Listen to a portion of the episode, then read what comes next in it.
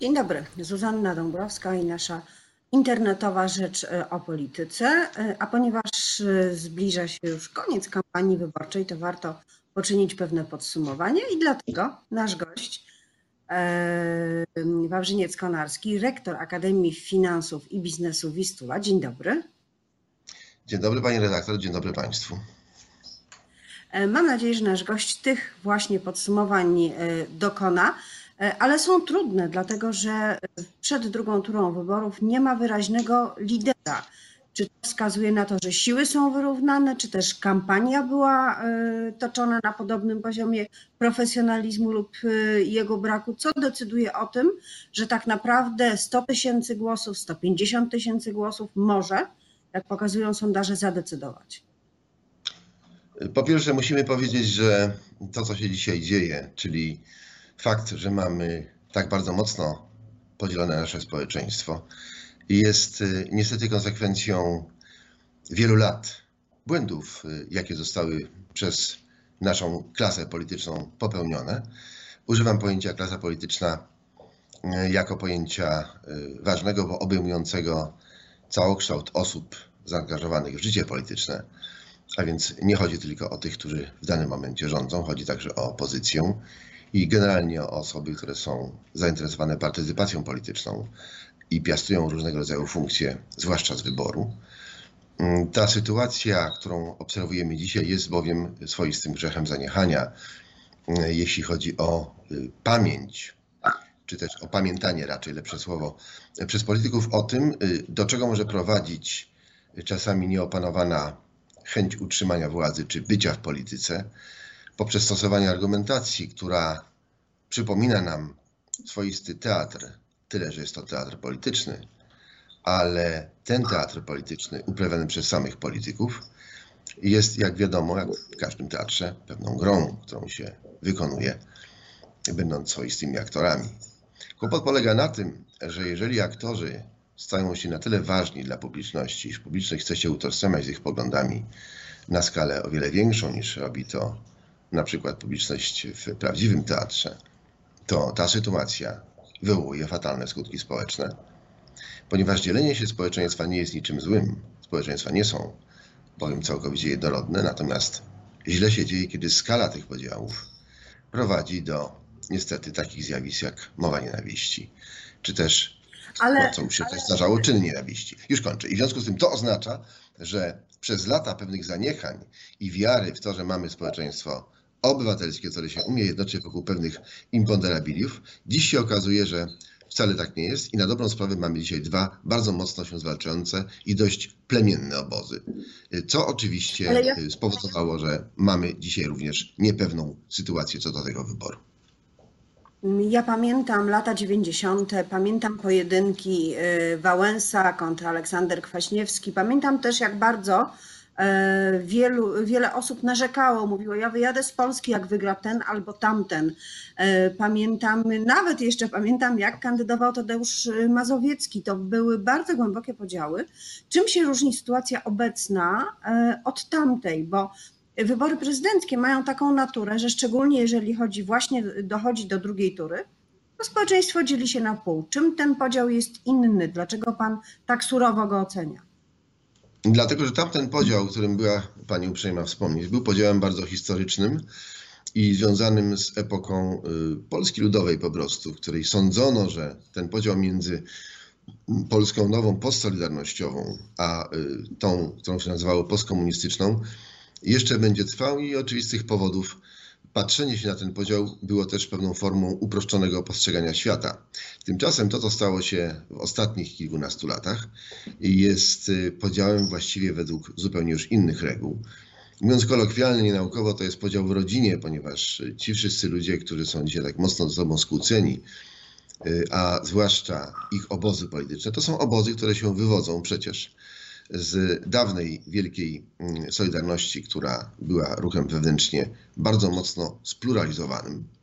I w istocie ta kłótnia, swoista kłótnia w rodzinie, jak wiemy doskonale z historii, z powieści, z utworów literackich, z utworów muzycznych, w których się opisuje różne kłótnie w rodzinie, one bywają, bywają bardzo niestety trwałe, jeśli są trwałe. to bardzo trudno znaleźć później formułę na pojednanie. Mamy liczne takie przypadki, chociażby dramatycznych wydarzeń w społeczeństwach, które wydawałoby się mogą być w obliczu próby zjednoczone. Mam na myśli te sytuacje, w których dane narody walczyły chociażby o swoją niepodległość, ale potem się bardzo łatwo dzieliły w myśl słynnej reguły, iż rewolucje pożerają własne dzieci. Więc możemy powiedzieć, że ten podział, który mamy dzisiaj, to nie jest klasyczny podział polityczny, w którym uznaje się rację przeciwnika, jeśli on wygra.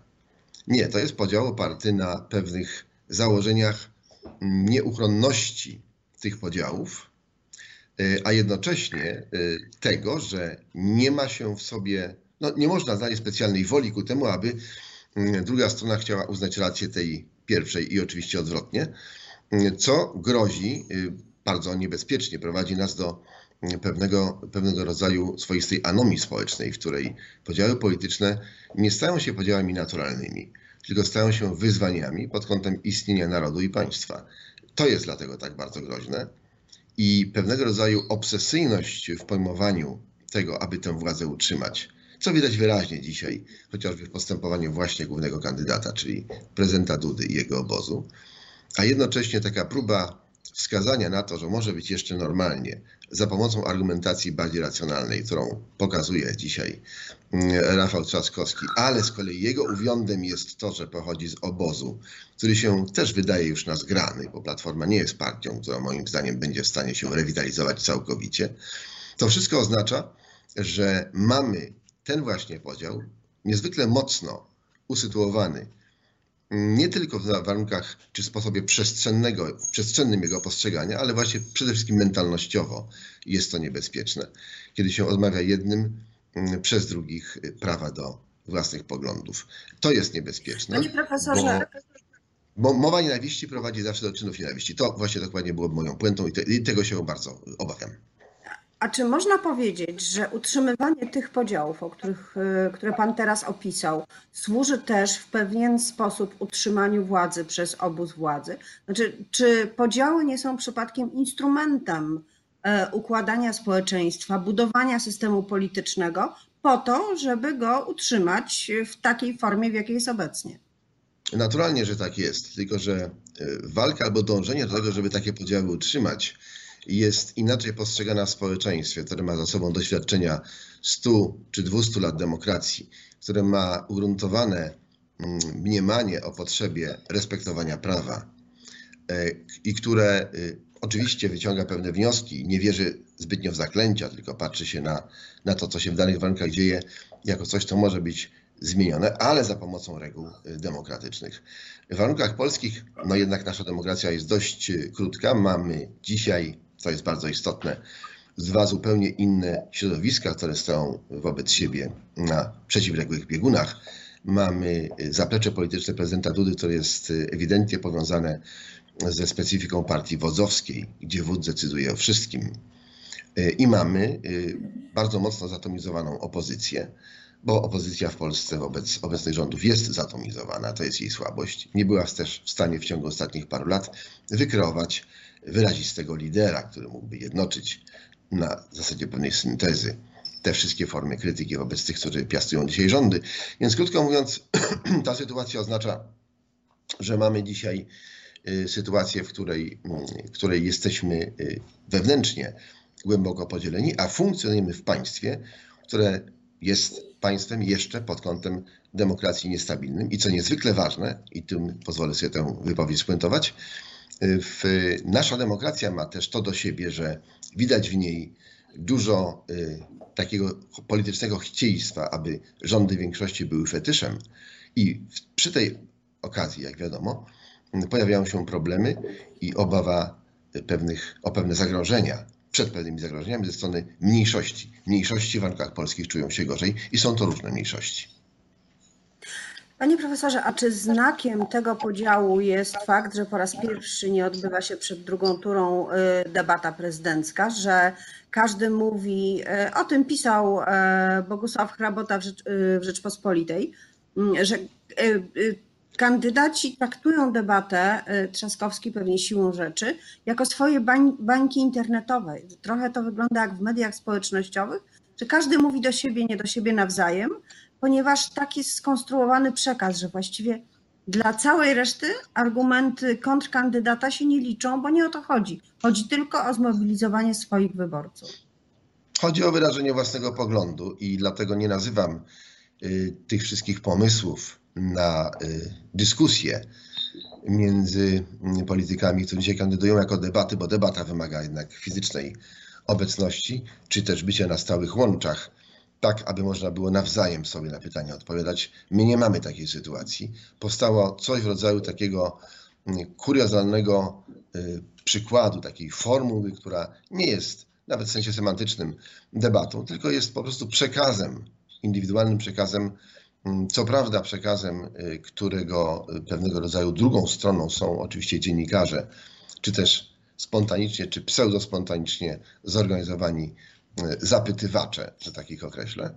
Mm, I to oczywiście nie ma nic wspólnego z tą debatą i zgadzam się z Pani poglądem, że rzeczywiście to jest y, pewne signum temporis pokazujące, że skala antagonizmu w Polsce zupełnie niepotrzebnie doszła do tak daleko, daleko posuniętej granicy, że politycy, którzy przecież z jednej strony deklarują, że ich pomysł na Polskę jest bardzo dobry i że są oczywiście i chcą być prezydentami wszystkich Polaków, a z drugiej strony są na tyle nie, niezgodni y, czy nie, niechętni ku temu, żeby taką debatę prowadzić, y, pokazując w ten sposób, że tak, ale nie ma dzisiaj szansy na to, aby ich sztaby taką formułę debaty mogły uzgodnić. Co jest bardzo niebezpieczne, ponieważ to jest właśnie formuła pęknięcia dialogu, który to dialog jest e, dzisiaj taki popękany nie tylko na szczeblu klasy politycznej, o czym już mówiłem, bo to byłoby mniej niebezpieczne, gdyby się politycy kłócili sami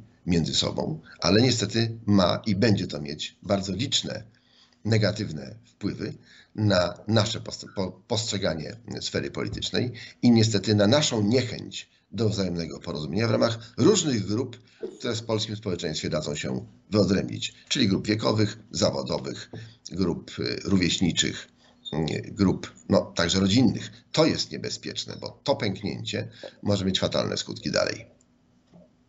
A gdybyśmy mieli y, przy końcu tej kampanii przed drugą turą ocenić politologicznie, wysiłki, które poczynili y, obaj kandydaci, to jakby pan, y, jakie pan by stopnie wystawił, jak pan by ich ocenił, a może są jakieś sugestie co do tego, co jeszcze mogliby zrobić?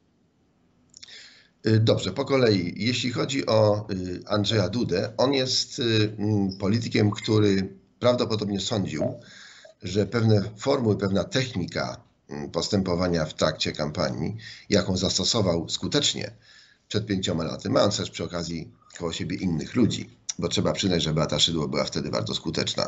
Jako planiska kampanii Andrzeja Dudy, kandydata oczywiście praktycznie bardzo mało znanego w dalszym ciągu, który zdyskontował y, fakt, że Bronisław Komorowski był do tej kampanii bardzo źle przygotowany i że był politykiem, który przegrał w bardzo dużym stopniu na swoje własne życzenie.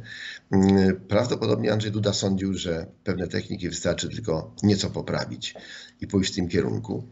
Y, specyfiką i pewną, pewnym uwiądem y, tego polityka jest to, że on ma zwyczaj wyrażenia pewnych poglądów, nie do końca zestrając je z gestykulacją. Y, to jest błąd, notabene, który kiedyś popełnił Marian Krzaklewski i też dlatego przegrał w swój wizerunek, bo czy Andrzej Duda przegra, czy też nie, to się jeszcze okaże.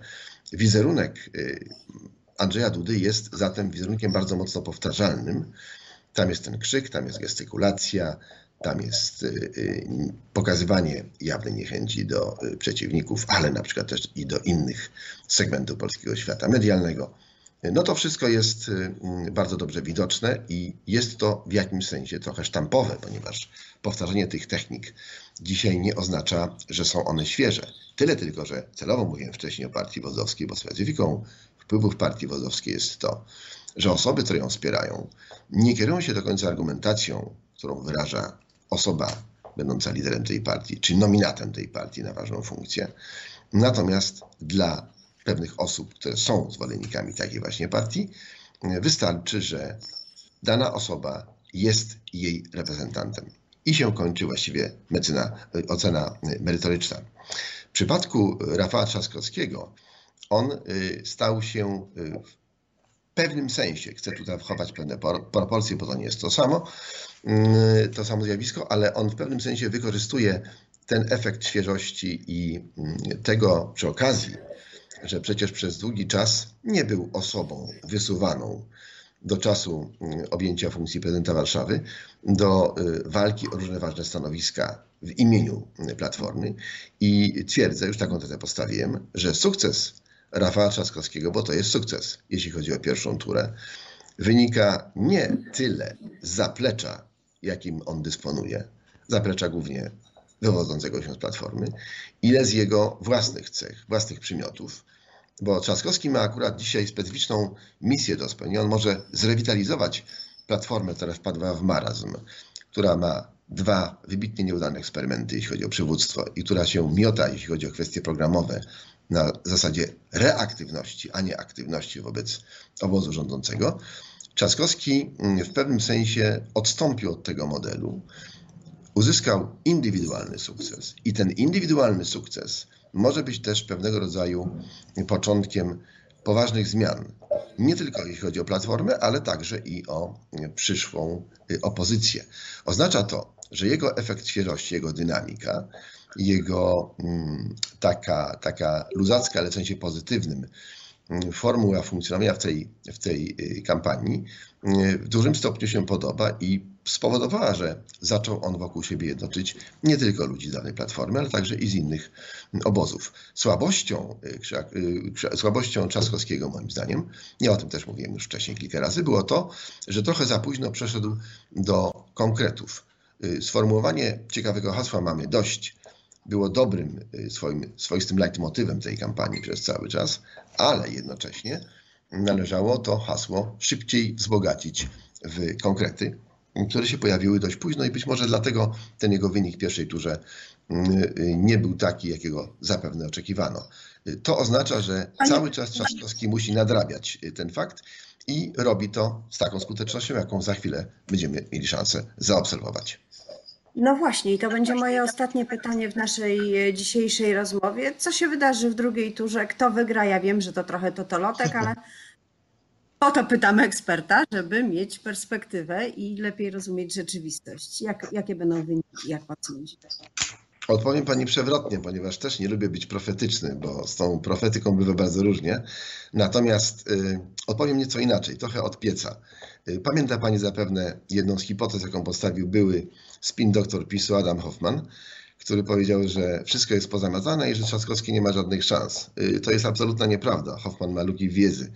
Wystarczy spojrzeć na dwa ciekawe przypadki. Rok 2002 na Licję, kiedy wygrał zupełnie nie brany poważnie pod uwagę Rolanda Spaksas i rok 2016, kiedy wygrał, będąc wcześniej długi czas na, drugiej, na drugiej pozycji, Aleksander van der Bellen, przedstawiciel Zielonych. Notabene imigrant z Estonii, to jest też ciekawy przypadek. Więc okazuje się, że mobilizacja y, obozu wokół kandydata, który jest na drugim miejscu i którego dzieli spora różnica, y, różnica procentowa po pierwszej turze, przypadku y, i y, Paxasa było to ponad 14%, Van Belena chyba nawet 15%, oznacza, że można sukces osiągnąć. To jest pewnego rodzaju przesłanka, która powinna sprzyjać optymistycznemu spojrzeniu na, na to, czy Trzaskowski może tę y, stratę z pierwszej tury odzyskać i może ją, może ją przekuć w zwycięstwo, ale z drugiej strony proszę zauważyć, dlatego nie chcę się bawić w taką profetykę, że pewne istotne ruchy wykonuje cały czas Andrzej Duda, który na swoich wiecach wyborczych wręcz prosi, robi to w sposób y, moim zdaniem mm, no, trochę, trochę czasami groteskowy, bo to jest taka prośba jak, jak, jak prośba komiwojażera polityki, który, y, ale nie tylko polityki, który bardzo prosi o to, żeby dano mu jeszcze raz tę szansę. Mm, I to wygląda, jak mówiłem, właśnie nieco groteskowo, ale to przemawia do mm, wyznawców, y, celowo tego słowa używam, w PiSu, bo jeszcze raz przypomnę, to jest partia wozowska i tam się liczy to, aby się w sposób niejako ślepy mm, móc oddać konkretnej opcji politycznej. I istotą sprawy jest również to, o czym mówiłem wcześniej, że dla Andrzeja Dudy niezwykle ważne jest zmobilizowanie elektoratu chwiejnego, bo żelazny był zawsze bardzo silny i to pokazała nam pierwsza tura. Natomiast to, czy uda mu się zdobyć, mm, zdobyć zaufanie i poparcie ze strony osób, które jeszcze się zapewne wahają, oddaje całą y, dynamikę tej sytuacji. Wedle różnych danych mamy od 7 do 3,5% osób niezdecydowanych. Według najnowszych danych chyba już właśnie tylko 3,5%. Y, Według jednego sondaży różnica między obu panami jest y, na poziomie mniej niż jednego punktu procentowego na korzyść Andrzeja Dudy. To oznacza, że ta walka będzie bardzo zacięta.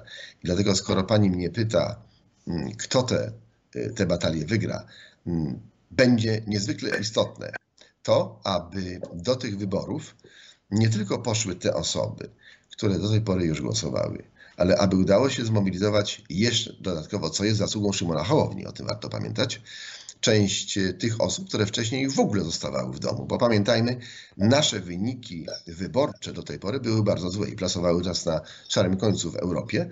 To, że zaczęło coś się w ostatnim czasie dziać i w tych konkretnych wyborach zawdzięczamy temu elektoratowi, który nagle zobaczył, że ma swojego niepartyjnego kandydata. Niechęć do partii politycznych w Polsce jest bardzo mocno rozwinięta. I pytanie, jak sądzę, mm, o to, czy wygra jeden czy drugi, jest w niezwykle silnym stopniu związane z tym, czy rzeczywiście ich wysiłki będą w stanie skłonić jeszcze tę niewielką zapewne grupę ludzi, ale jednak ważną, do tego, żeby w tej drugiej turze chcieli oni wziąć udział. Wygrać może Panie jeden albo drugi i wiem, że będzie to bardzo niewielka różnica. Bardzo dziękuję za tę polityczną analizę i trochę wróżb, ale takie są wybory. Trzeba się, trzeba te wróżby oprzeć na właśnie politologicznej analizie. Bardzo dziękuję za dzisiejszą rozmowę. Moim gościem był profesor Wawrzyniec-Konarski, rektor Akademii Finansów i Biznesu w Wistula. Dziękuję. Bardzo Pani dziękuję Państwu.